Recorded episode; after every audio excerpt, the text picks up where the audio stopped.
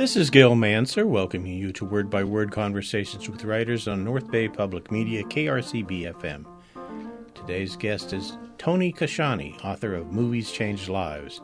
And since I'm a syndicated film columnist who uses film clips in my seminars, it should be a fast paced show. Tony Kashani was born in Tehran, Iran, to Azerbaijani parents. He received his bachelor's degree in radio and television and later his master's degree in cinema studies from San Francisco State University and holds a PhD degree in humanities with an emphasis on cultural studies from California Institute of Integral Studies. Tony is a media studies instructor and interdisciplinarian scholar at SRJC and is the author of five books on media Deconstructing the Mystique, Hollywood's Exploited, Public Pedagogy, Corporate Movies and Cultural Studies, Lost in Media, Ethics of Everyday Life, and the one we'll be talking about today Movies Change Lives Pedagogy of Humanistic Transformation.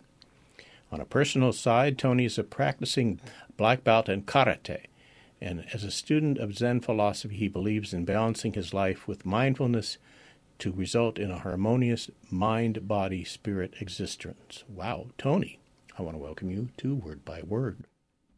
Thank you for having me. This is an honor. Okay.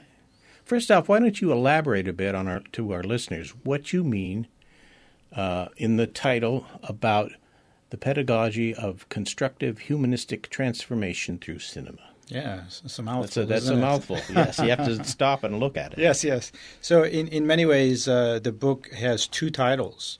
Movies Change Lives, to look at the macro approach and, and have easy access to thinking about films.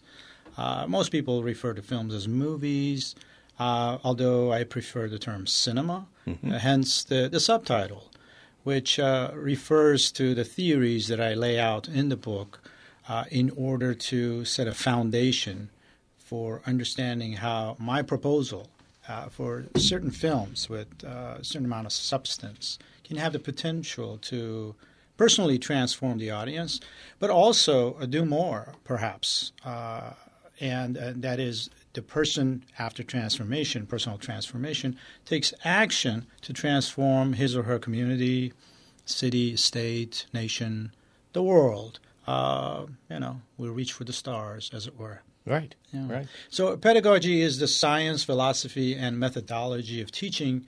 And my assumption uh, about cinema is that movies are like little teaching machines and, and given that they teach the audience behavior, uh, approach to uh, gender roles, uh, seeing the world, let's just say building a paradigm for one's uh, everyday life, they do become very powerful, potent machines. And and so we look at them te- as teachers, and and so hence the title and of course the other parts is trying to be as exact as possible in accordance to the theory that I've originated and, and laid out in the book. Let me ask you a question because sure. you teach young people in, in the JC as well as you know olders and seniors. Yes. Do younger people look at movies through different eyes than we did when we were in the theater? We didn't have 55 different competing mm-hmm. screens all trying to grab our, you know, time and energy. That's a really good question. Something that I, I ponder uh, on a regular basis, because you know nowadays people uh, have different sized screens, different types of uh, approach to uh, engaging with with films, uh, whether it's on a big flat screen at home mm-hmm. or on a big screen at, at the theaters. That uh, some of the audiences that are listening. Our listeners on the radio perhaps don't know this, but the theaters are getting filled up on a regular basis. So it's not like you know people everybody's downloading movies or renting movies or buying them.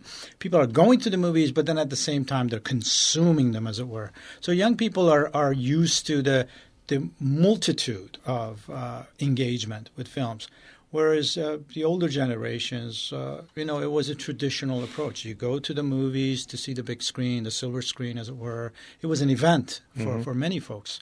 And to some extent, in, in smaller towns, uh, quieter communities, and so forth, still remains an event.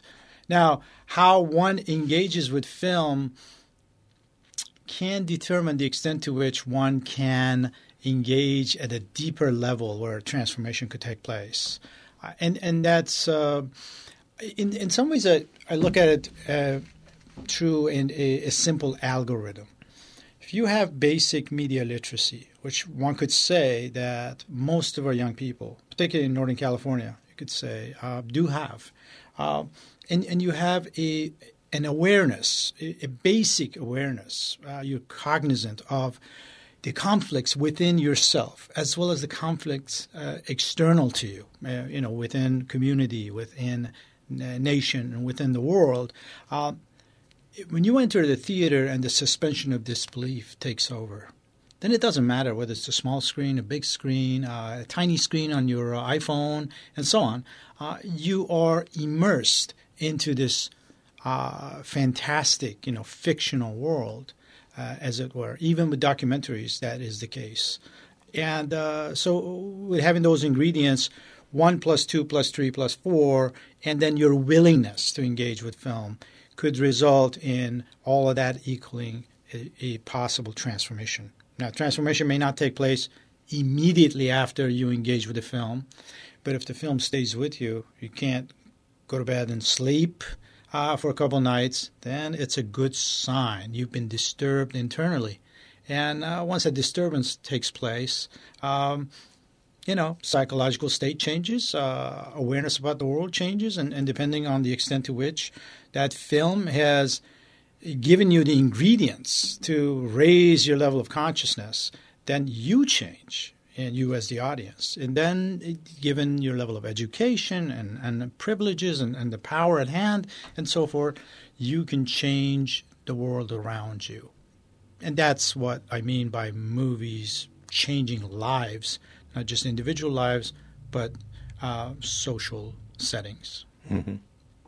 The movies that are directed at young people often have a dystopian future, which is hardly mm-hmm. positive thought. Not a new idea. I mean, you know, we go back to the 30s and the 20s to see similar movies.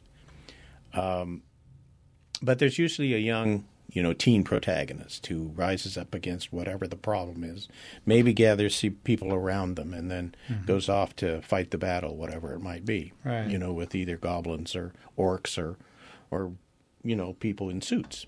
Mm-hmm. So I assume that's fulfilling a, um, a, a mythology of today. It's really providing certainly the, the Harry Potter, mm-hmm. you know, mm-hmm. touched a, a generations of people. It made it brought people so that they began to read, which was, you know, had been a kind of a, a wasteland for a long right. period of time. And uh, you know, educators are thanking uh, J.K. Rowling over and over again because that happened, and you know it opened up. So they're not only seeing things on the screen; they're reading things on their screens mm-hmm. as well.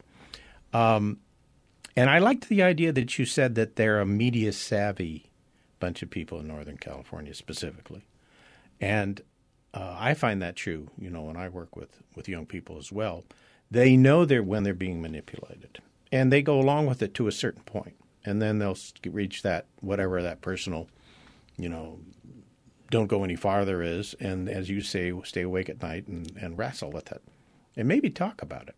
Mm-hmm.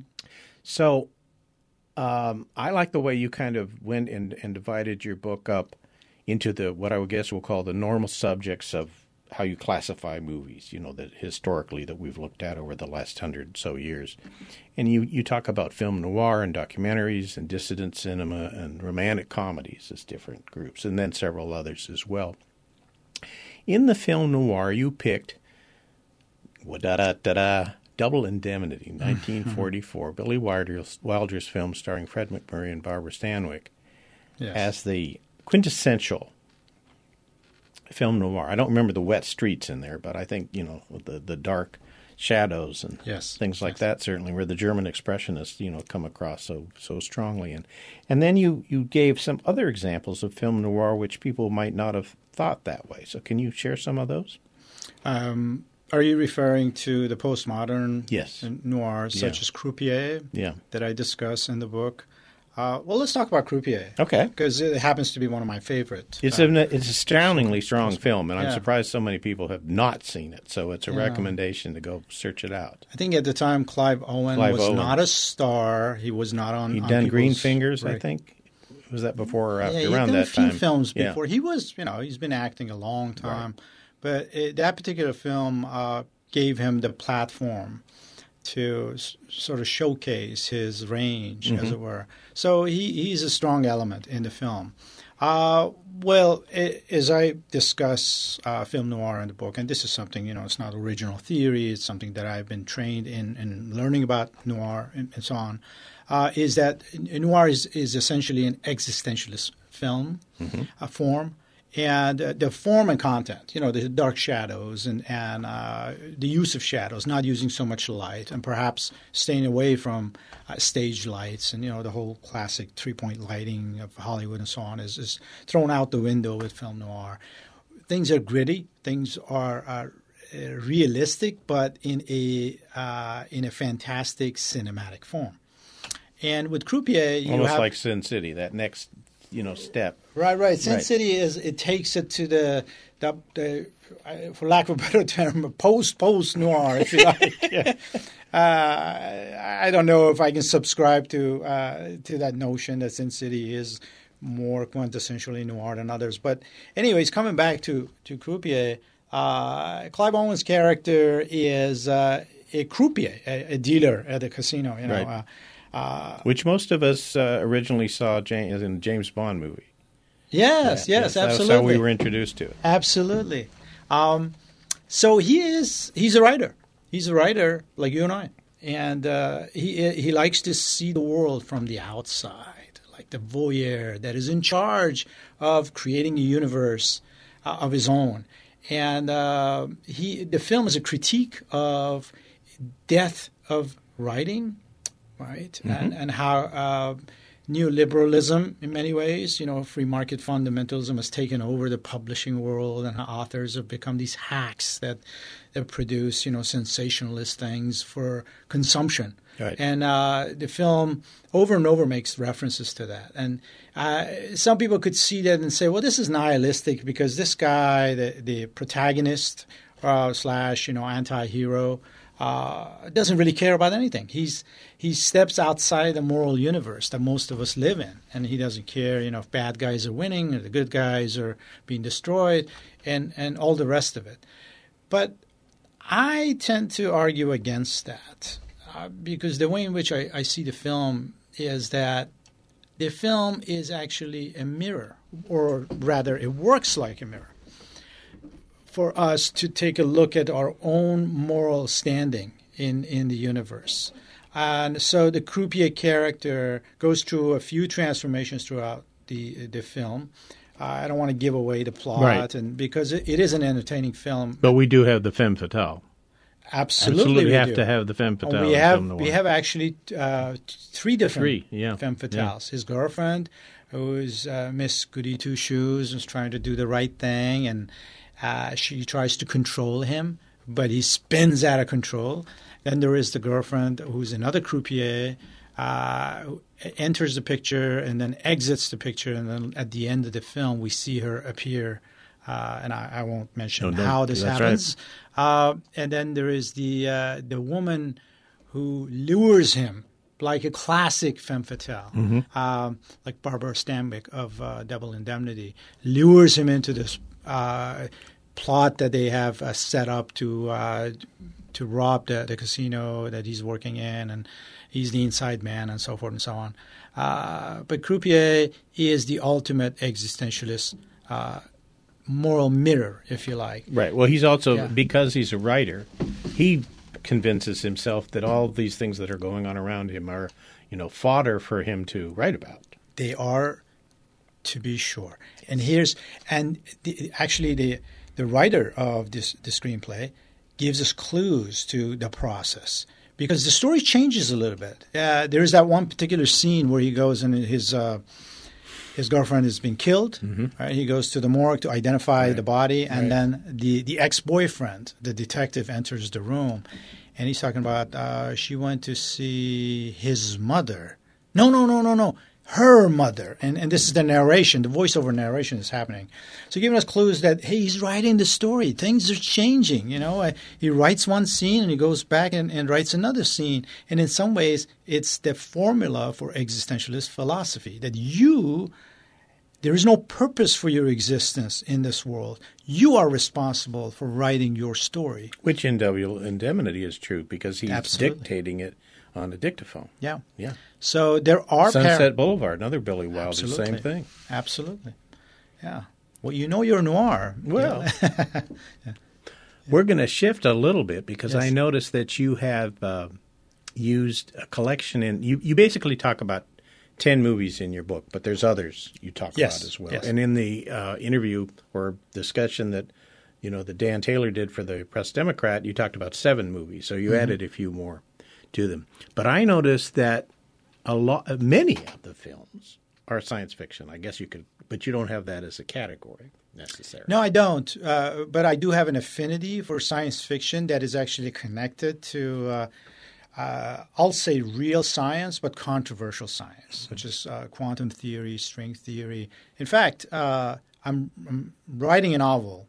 When I say I'm writing a novel, it's like I've written one chapter. Ah. You know how it is. You talk to any American, you know, everybody's got a novel. but uh, I'm writing a novel that is connected to, uh, you know, it, it's founded upon um, the idea of quantum theory, and then Jungian psychology enters the picture, uh, which goes back to my training at uh, at CIIS when I was working on my PhD uh, program. Uh, it was interdisciplinary, so we did a lot of psychology, depth psychology, which you're familiar with. Um, it, um, so yes, I do have an affinity, like uh, the discussion on Matrix and the discussion on the movie Her, uh, which are two of the films that I've chosen to be the ten films. Right. Now that was a strategy that was suggested to me by the editor at the, the Peter Lang Publishing uh, that pub- has published this book for me. I discussed with the editor. and I said, "Well, you know, I've got so many films that I want to discuss in this book, and but I don't want the book to be this thick, you know, theoretically, you know, filled book where people just look at it, oh, there's another academic or another book for graduate students. Forget about it. You know, I want to learn about the films, and and um, he suggested to me to uh, pick ten films. Because you know people are always thinking about you know Well, at least he gave 10 you this. ten. He didn't say pick your best film. Yeah, Isn't that yeah. Awful when somebody asks that question? Yeah, What's your yeah. favorite film? well, it depends on the day of the week. That's right.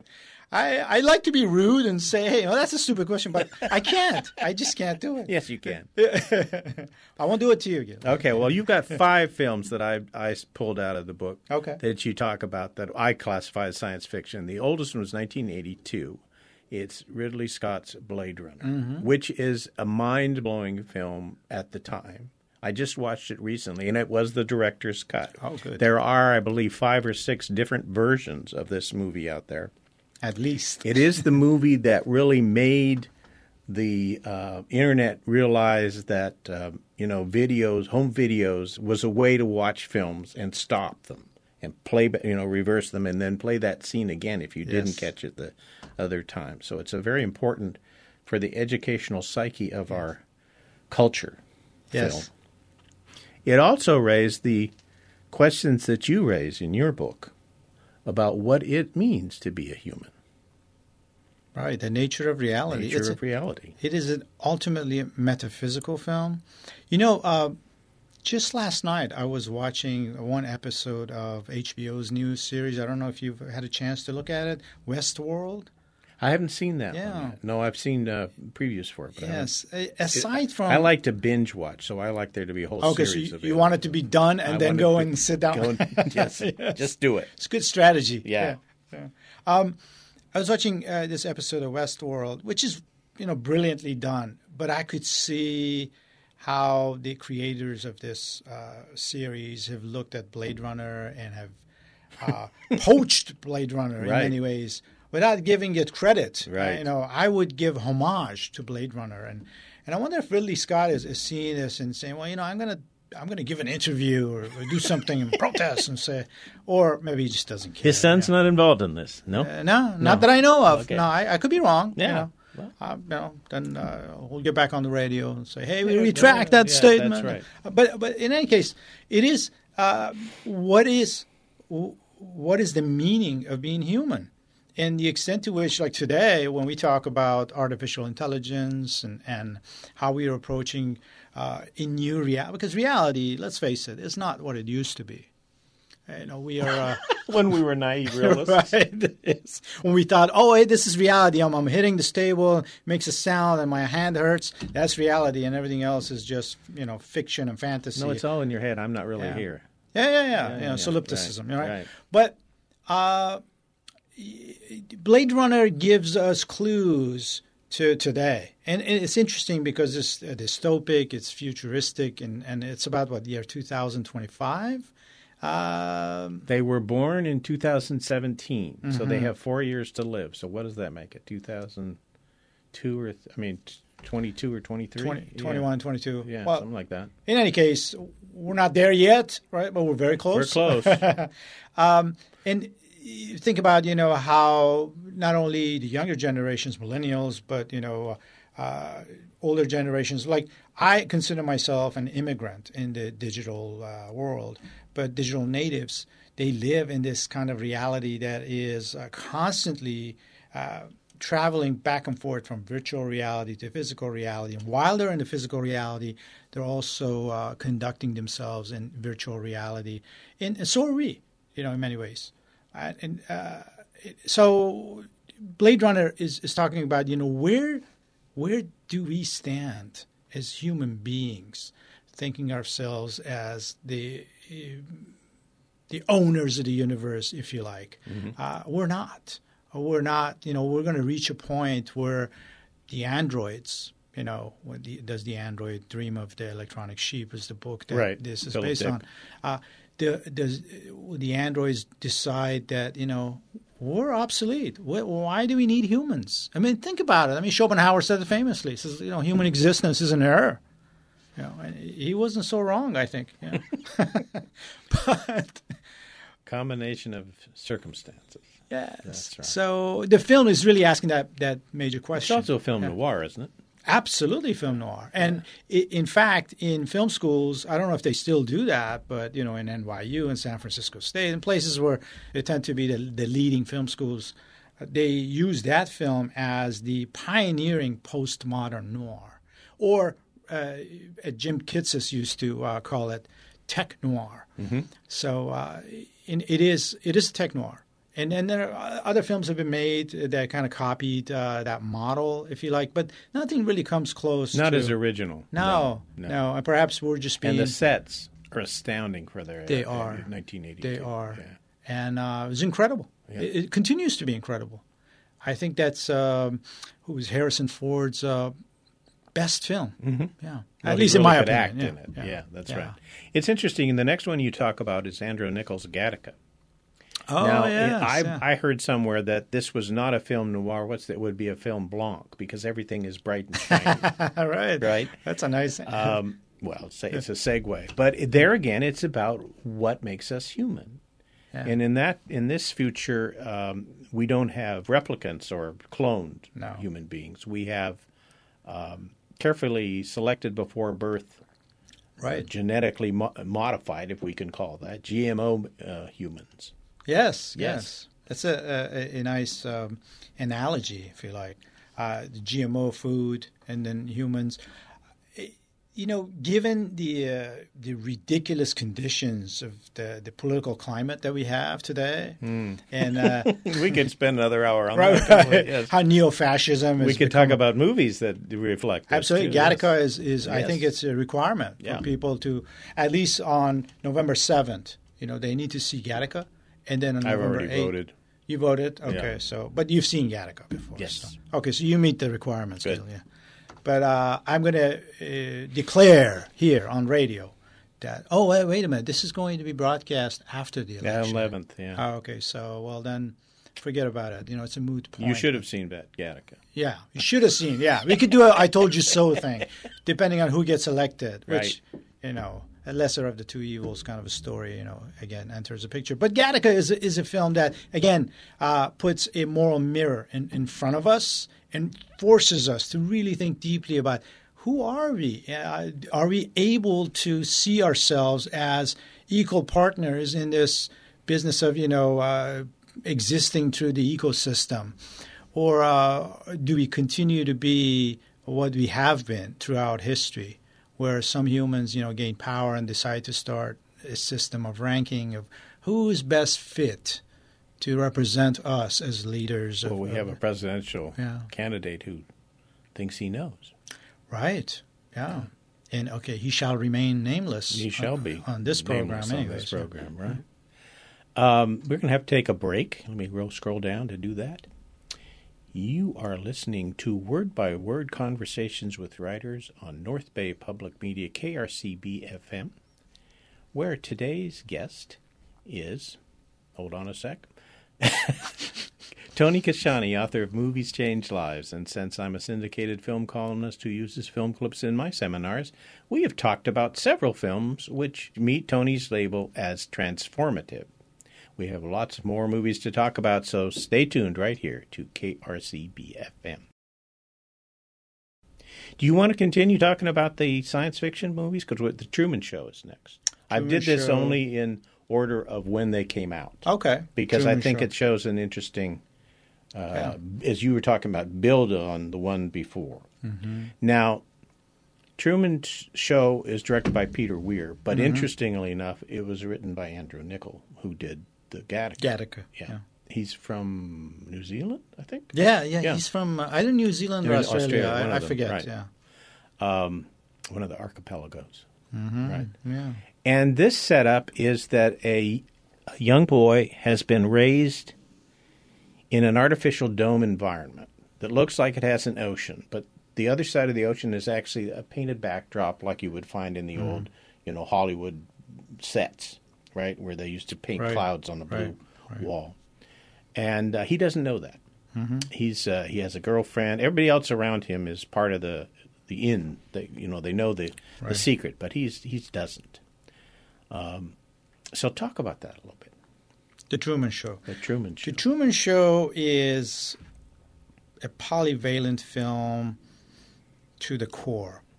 And what I mean by that is it has so many dimensions that uh, a single audience member in the theater can have overlapping interpretations with other audiences, but at the same time can have his or her own unique interpretation of the film and and be disturbed by it hopefully Mhm. to the extent where he or she thinks, well, this was me that they were talking about here.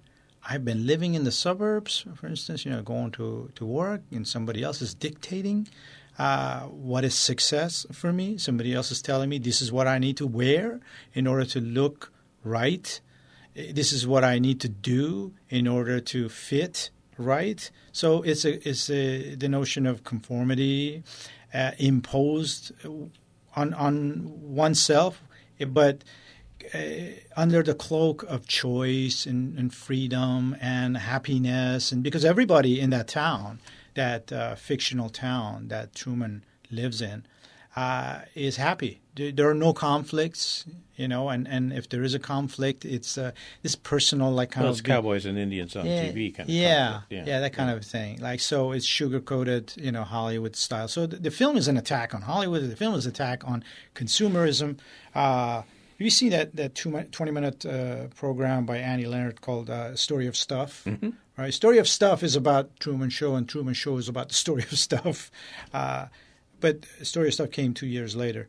But uh, the, Truman doesn't know that uh, this is uh, this is a, a fake reality, as it were. But uh, I've discussed the film in the context of what Plato wrote in the Republic, uh, the famous uh, allegory, allegory of the cave, where Truman is that man that uh, somehow, for whatever reason, gets freed and, and, and leaves the cave. You know, allegory of the cave is about uh, about these. Well, he's people. in a real cave. He's in a Yes, cave. Yes. Yeah, just as many of us are uh, in in this country and, and other countries besides. You know, countries that are, have been uh, taken over by you know free market fundamentalism, and our value system has been. Uh, perverted into uh, seeing ourselves in, in commodities. Even people getting married and, and marriage that used to be predicated on love is predicated on what's in it for me, kind of a thesis, you know. I'm going to marry you because you're rich. I'm going to marry you because you're a doctor. I'm going to marry you because you're good looking. I'm going to marry you because you're white. I'm going to marry, etc., etc., et cetera, et cetera. Uh, and, you know, people watching television programs and say, hey, that's the way I need to act in order to be right right? And Dr. Phil told me to do it this way or that way. You know, I, I can't think for myself.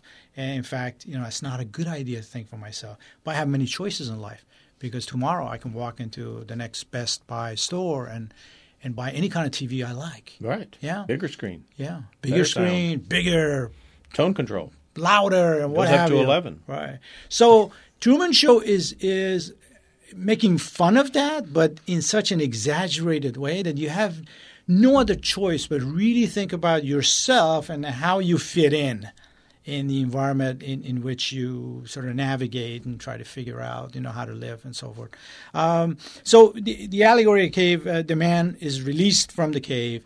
He goes out there and sees this, the sun and starts reasoning about reality. Mm-hmm. Right, the nature of reality changes for him. Says, "Oh, there's more to this. I can see other things. It's not just the shadows." So, but he makes a decision in the allegory of the cave to come back into the cave and try to free others. And this is where Plato says, well, you have a moral obligation once you're enlightened. That's right. Like, you know, teachers, like writers, like uh, filmmakers in this case, to go back into the cave and try to free others, even if it means risking your own life. Now, in the case of Truman Show, he decides to exit. He reaches the end of the globe, mm-hmm. right? He decides to exit and figure it out for himself. And some people have actually um, used the story of Job in the Bible to uh, as an analogy for the Truman Show, saying, well, you know, because he goes through that whole uh, process where Christof, the uh, the director of the right. program, tries to uh, simulate a, a, thunderstorm to deter him from adventure, you know, venturing into the end of the, the globe, mm-hmm. and he he goes through it, and he's talking to God. Right? He looks up in the, into the sky and says, "You cannot defeat me," or something to that effect. Uh, and he he has his resolve. He wants he wants to know the truth. He is the man who is exiting the cave, or and, he is Katniss Everdeen in the Hunger Games. Yes, yes. Well, that, then you exactly the same yeah. point where they're tired. They realize that these you know artificial saber-toothed tigers or whatever you know right. the fire or whatever that's being controlled by the people in the control booths somewhere else, and she rails at them and says, "Okay, I'm not going to take this yeah. anymore." Right?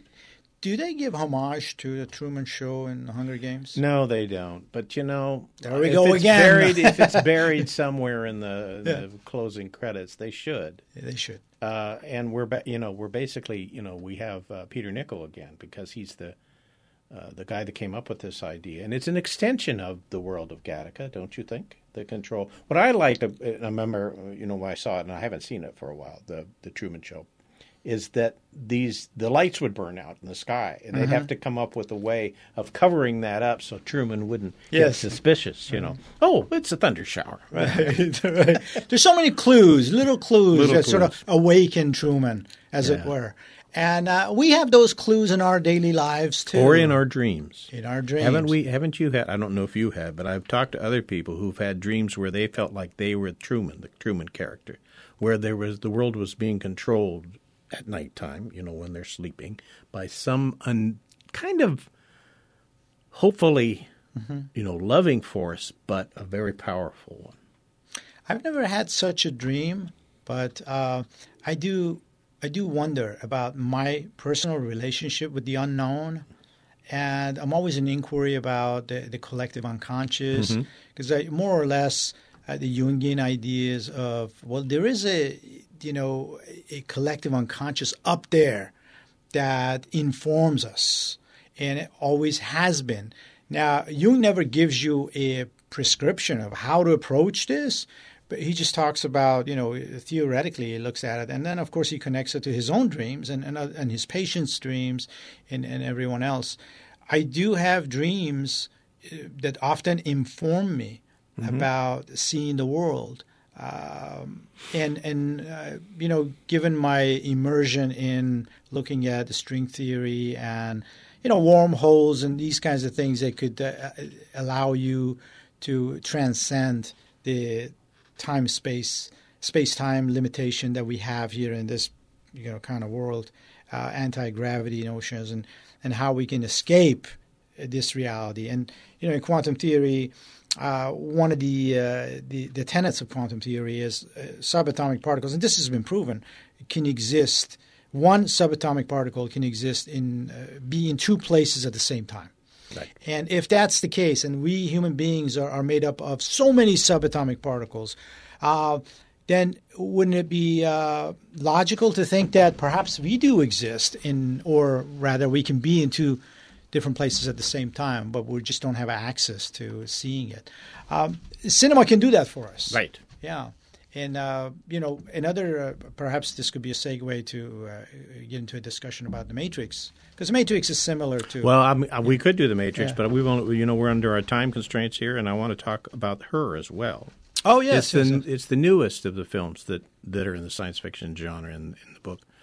Um, only a couple years old, and it's the one I think most people could identify with as the being really maybe today.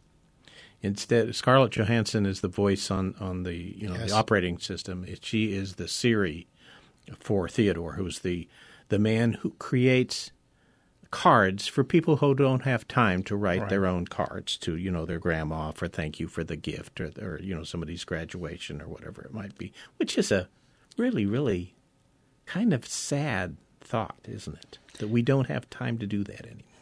It is. We'll pay somebody else to do it. It is. It is. And and uh, in some ways, people are doing it now. You know, Hallmark cards. Oh yeah, and well, other right. things. Right? And that's the But Hallmark step, cards, you at least have to go to a store and look through Right. a number of And cards. choose, right? right. Yeah, but e-cards, you don't have to do that. They've got them all chosen for you. You just click the category. Yeah. So you you have the Theodores uh, setting up, you know, algorithms to right. create the e-card for you. So it's not so much fiction, is it? no. It's uh, it's the reality we live in. Now, her, yes, let's discuss her because that happens to be my uh, newest favorite favorite film. Good. as it were. uh, it's it's a brilliant film. Spike Jonze has given us a And that's G J O N Z E for that's people right. who don't Yes, yes. know. Not Uh, the guy who used to play the weird music with the Right. Yeah, I'm the- glad you made that. yes. Uh, you know, with his band. clarity there. Yes, uh, Spike Jonze, you know, made the film adaptation that really uh, got me wrapped up in in seeing the the layers of reality and, and and so on. But let's talk about her because her was so effective uh, in its content, and that's why they gave it. I think this is one of those cases where there's merit to giving this film uh, the best screenplay Oscar for the best screenplay, and uh, it was well deserved. Um, And it was original. That's Yeah. the thing. Yeah. Yeah. absolutely original. And then at the same time, it speaks to us about things that we feel but don't know how to articulate. Mm-hmm. For for many audiences, that is the case. It's a it's a love story. It's a love story about us as individual selves, but it's also a love story about us in relation to others. So it's the self and other examination that Spike Jonze so carefully deals with. Theodore is this character who, ironically, he he's so crafty at writing these love letters and things for other people, and yet he has trouble with his own expressions of love relating to uh, the the other as a romantic partner, as a partner in Or life, or just as a so on. coworker. He he doesn't get along, you know, really Right. communicate well with them either. He failed marriage. He's going through a failed marriage, and then uh, he finds a solution to his problem, as Mm-hmm. it were, through the operating system, which is Samantha. And Mm-hmm. then, of course, you know the choice of Scarlett Johansson was so clever. She wasn't their first choice. Who was the first choice? The first choice was, oh my gosh, um, I bet you somebody's listening to this. yeah, I know saying- it. I know who that is. I remember who she she was. She was one of the um the sleepers in um, the Tom Cruise movie where the spiders come after him. Uh, Total Recall. Is that it? Total Recall. Oh, uh, Sharon Stone. No, no, no, No? no. She was. Uh, she's a very. She was all in white in that. Anyway, I'll remember. her. Eh, it doesn't matter. Doesn't matter. Yeah, Anyway, it it was, was not originally choice. Scarlett because they did, thought her voice sounded sexier when they you know, did the voice. And it was a good choice. Yes. because uh, Scarlett Johansson is a better actor as a voice actor, but personal opinion. um, but in any case, uh, they fall in love naturally. But here's the here's the thing about the Well, film. it's the Pygmalion tale, isn't it? I mean, we're back to you know archetypes again, aren't we? We're always archetypes. When we're dealing with cinema, there's nothing but archetypes. Right. Right. All these characters, and this is why I use that. That's uh, a Jungian phrase for those in the audience who don't know it, but it's basically saying that there are, well, you know, a, a group of collective unconscious stories that resonate with us because they do, because we're humans. Right. Yeah, and and so it's it's connected to uh, the collective unconscious, you know, and how the archetype of mother, archetype of father, archetype of hero, archetype of this or that, and and Joseph Campbell, of course, you know, Right. focused on the the hero and so forth. With Uh, a thousand faces. Yes, Yeah. which makes so much sense, doesn't it? Mhm. You know, when you think about the self uh, in this vast universe.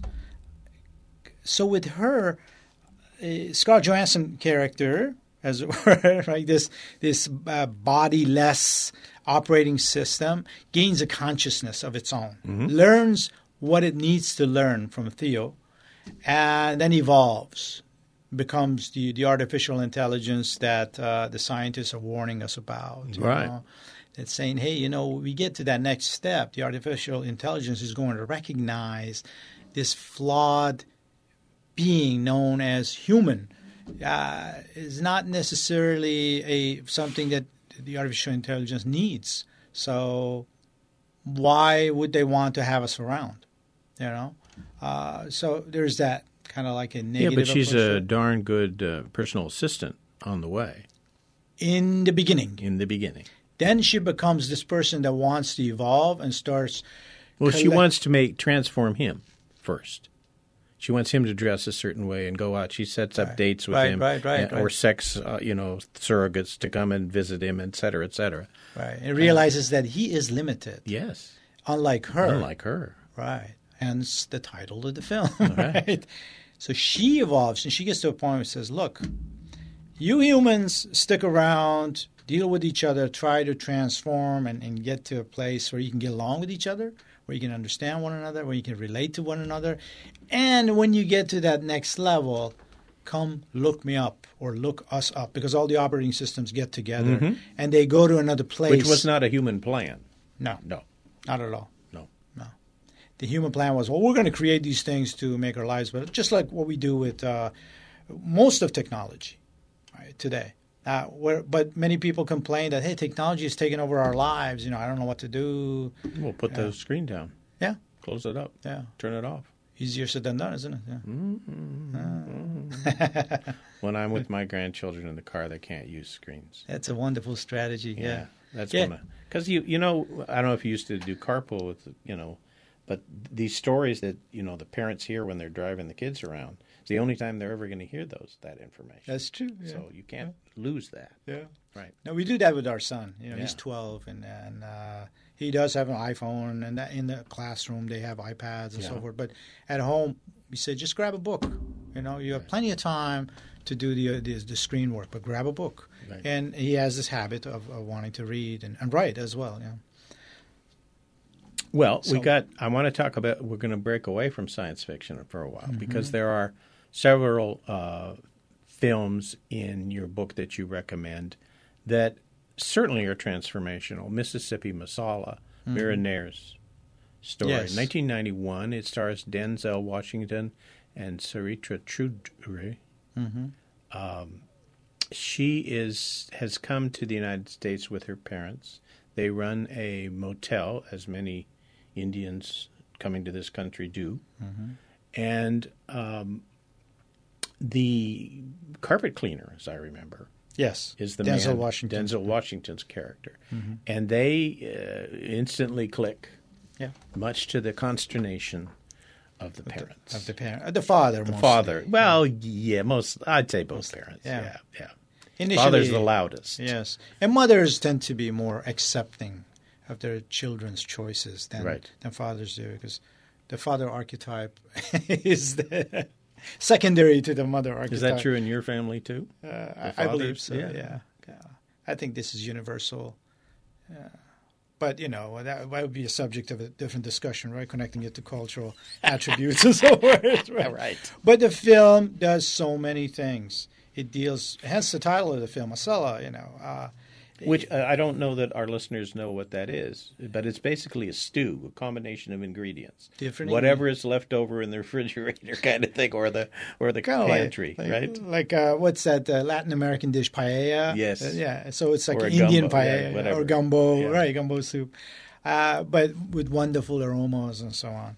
Um, so she is in love with this young black man, and he's a small business person. He's dealing with issues of racism Mm-hmm. in the South, and and how this close knit community, you know, things are based on uh, your reputation. Your reputation, of course, has to do with the the stereotypes and and um, kind of like this the, the ranking system of not so much class but uh, race, class, and gender.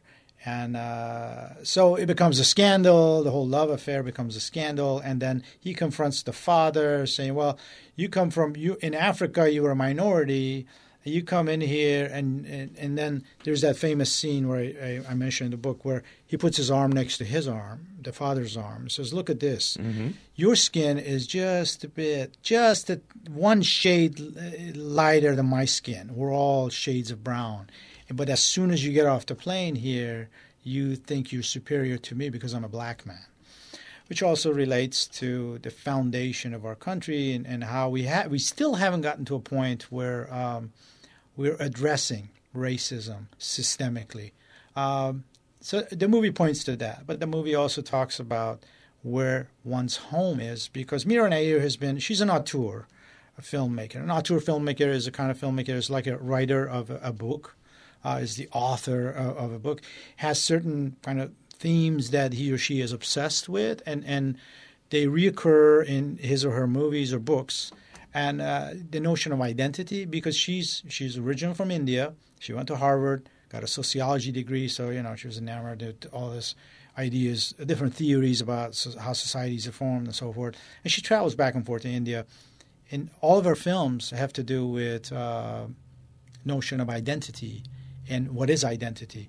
For me, identity is a fluid construct, right? It changes. I'm today I am this person in you know front of the microphone. I'm well received here. I'm an author and, and, and so on. So I get a certain amount of power that I'm I'm projecting. Tomorrow I may be at the the DMV office trying to register my car, and I have no power. You're powerless, The, the clerk yes. who's over across the the counter. Uh, many years ago, I was this international student going to school here. Today, I'm I'm more of an American than anything else. So my identity: I'm a father. I'm a, I didn't used to be a father. I'm a father now. I was a student. Now I'm a teacher. You know, and, and so on. The list goes on and on and on. So identity is an ever-changing entity. It- Well, let me pick yeah. up on that because you were mentioning earlier about how we were in the midst of this election. Mm-hmm. And what happens in an election is you are immediately identified by others. You're you're put into groups. Yes. You know whatever subgroup they're looking for. Right. And then I don't know if you get any of the phone calls or the, the I got a thing sent in the mail where they would pay me five dollars if I'd sit down and spend the time to fill out the app, you know, the information for them. Wow, which was generous. was generous. it was better than the penny on the front of the envelope that they sent. And um, the point is, that's not necessarily how you categorize. As you said, it's fluid; it changes. You That know is what you yes. list first. Are we are we males first? No, no. Are we fathers first? Probably. Mm-hmm. Husbands first? Probably. We've got you know Mm-hmm. hierarchies that we. Yeah. Yeah. And that can change too. Sure. You know, uh, a lot of people uh, identify through their jobs. You know, I'm a lawyer, I'm a doctor, I'm a plumber. Yeah, I'm- but you have a lot of different hats you wear, yeah, so I it's do. hard to pick, isn't it? Yeah. For me, and, and people like me, uh, we're informed of, of three different cultures at once or four different cultures. You speak what foreign language? I speak four languages. So I'm while I'm informed by American culture, at once I'm informed by two other cultures, say, you know, in a given day. Sure. Depending on where I am. So it's contextual. My identity is contextual. Uh, just as everybody else's identity, I argue, is con- contextual. And, and this is the point that Mira Nair makes with this film. It says, home, which for many people is interchangeable with one's identity, home is where your heart is. You're with your loved ones, if you feel grounded where you are, then that's your home and that's who you are. And, uh, you know, this points out to the theory of cosmopolitanism. Isn't it great if it could all become cosmopolitans, where we can travel around the world like Marco Polo and feel at home no matter where we are? And if you're a chess prodigy from Uganda, see the segue? Yes, nice. Uh, in the film Queen of Katwe, which is another Mira Nair film. Yes, it is. Uh, this that came out this year, It in did. this summer, and uh, astoundingly amazing when you realize what happens to this young girl. She happens to find she's basically going around the street selling, you know, things to make a living, and make Mm-hmm. Some yes, vegetables for the family, and she happens to meet a man who's interested in teaching chess to the student, the kids. Um, and they're all over the world, aren't they? They are. There's something that they're willing, you know. I mean, it doesn't have to be chess, but it can be computers or you know, something else. And she blossoms. She's got it. She can look at a board and know 58 moves ahead what's going to happen. right. Right. And we see her the the alternative she faces is essentially becoming uh, and I use this term loosely with, you know, quotation marks around a girlfriend of the local thugs. Well, it's the sister. This- well, right. Well, no, she would if she, She chooses older, not to take that She choice. chooses Right, not to right. take. I that. understand, Yes, yes. yes. Uh, by deciding to, you know, get a, a dress and go into the bigger city, which isn't Mm-hmm. that big, um, and then become world famous. and And the fact that it's a true story, you know, you're sitting there saying, "Oh, come on, oh, come on, this is a fairy tale." No, Right.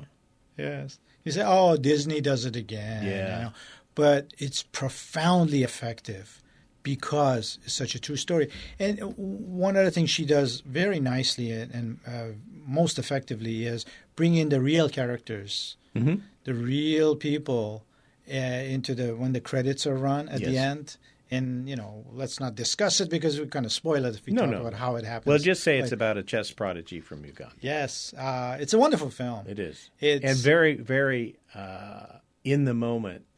The color you can almost smell. It's beautiful. Yes, yes. it's beautiful. It's a masala of uh, Yes, films, yes. and it's unusual film uh, coming out of a system that tends to go towards stereotypes. All characters are African, and the story is an African story. It's about a girl. It's not about a superhero. It's not about a male. You know. Well, she's to- pretty. She's got some superpowers. She is brain. powerful, Yes, yes. And the character they the, the actor they chose for to play uh, the lead, she in some scenes you can see her as a little girl, in other scenes you see her as this powerful woman, and she has that sort of transcendent face that can change with a little bit of lighting, with Mm-hmm. the change of the, the wardrobe. And I think Mira Nair really uh, scored big on that. I don't know whether she got lucky with this actor or they just looked and looked. I haven't looked at the, the stories behind it, see to what extent the casting was a um, you know issue or not an issue, or it was too easy, or it's just lucky. You know, luck has a lot to do with these things. Yeah. Have you had to change the subject entirely? If you happen to see American Honey, No, I haven't. you yeah. should catch that. Okay, And it's going on my list. Uh, the reason is is because of the woman who's the star of that, who's at the center of that, uh, was serving uh, in, a, in a restaurant where the filmmakers happened to be, and Hmm. that's how she was discovered. wow. And she is astounding in this film. It's a it's a slice of life movie about the teenagers who gather together in a tribe, if you will, in a, take a bus to go, you know, sell unwanted magazine subscriptions door to door. Wow. It's And really this was really- recently yeah, released. just a couple weeks ago. Oh, all right. Yeah. It's going on my list. So find that. It's worth seeing. Well, we have. I think we're almost out of time. We have five. Oh, good. We got Oh, five. that's Well, this is an Yeah. opportunity as a writer, since you're Mm-hmm. now working on your novel. You can you can put that on your your, your resume as well. uh, future novelist, right? Mm-hmm. Where is your novel set? Right here in the United States. Right here. Yeah. Do you still live in the city? I don't. I, I moved to Sonoma County. Ah. Live in Petaluma now. Yeah. Now, was that ago, a cultural shock? Initially, you were raised was, in San Francisco. yeah, essentially. San Francisco. You know, we're we're city people, Right. So uh, seeing all the trucks and the dogs and the families with three kids and Uh, but it was a nice change, I have to say, because you know, we're very lucky. We found this nice house in Petaluma. We're, uh, you live in a kind of a, a, suburban setting, but it's not the suburbs. It's a small town. You're within nature, but then at the same time, you're close to all the city amenities. And then driving to San Francisco and back is really not a big deal. It's about an hour. Yeah. Yeah. Well, yeah.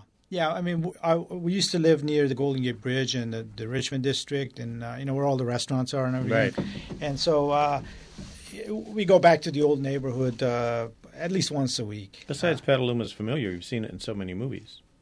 That's another thing. That's another thing. Downtown Petaluma, it's almost magical, yeah. uh, if you like. Um, I, I, am really enjoying Sonoma County. Uh, of course, it has been great for our son um, who was, you know, in the he finished the second grade in San Francisco when he came here, third grade and foreign. And he's really blossoming well, and and you know, I I teach at the the schools in this region, so you know, uh, it's life is life is good. Yeah, good, good. So I was asking you questions for as a writer. Mm-hmm. What advice do you have for wannabe writers? Advice, okay, um, right. Yeah. There's no one word answer. There is with an no, exclamation. Exactly. There is no, as you know, as you well, perhaps as you may agree. Let me just make the assumption that you will agree with this. Uh, there's no uh, formula for writing. You just write. You know, you write. You write as if your life depends on it. If it doesn't, if you're writing, you think, oh, well, I just want to be famous, I want to make money, then you're not a writer. Then don't bother with that. Go do something else. You know, play billiards or, or you know, design video games or play chess. If you play chess, more likely you like to write too. there's my personal bias coming out. That's right. Uh, That's right. Yeah, there's no. I mean, I'm writing a novel. I used to write short stories, but then when I get into the when I got into the academy and started doing scholarship and, and writing nonfiction work and so on, I started getting into theory. I became a theorist, uh, and I moved away from fiction. But now uh, for the first time, I'm really excited about writing a novel that not only uh, I think I'm able to bring in theory into my work, but I'm, I'm setting up a plot and I'm, I'm, talking about a love story and, and bringing characters to life, and, and they talk to me. This is uh, ah, then you're hooked. Yes, they start talking to you. Then you're. I'm sleeping and the characters are talking That's to right. me. If you yeah. if you're driving and miss the turnoff, yes, you know, that because yeah. you're thinking about what they're going to say to each other. Yeah. yeah. I'm in the shower, you know, washing my head, and and uh, of course I have no hair, so I can't say I'm washing my hair, um, and I'm thinking about the characters. Yeah.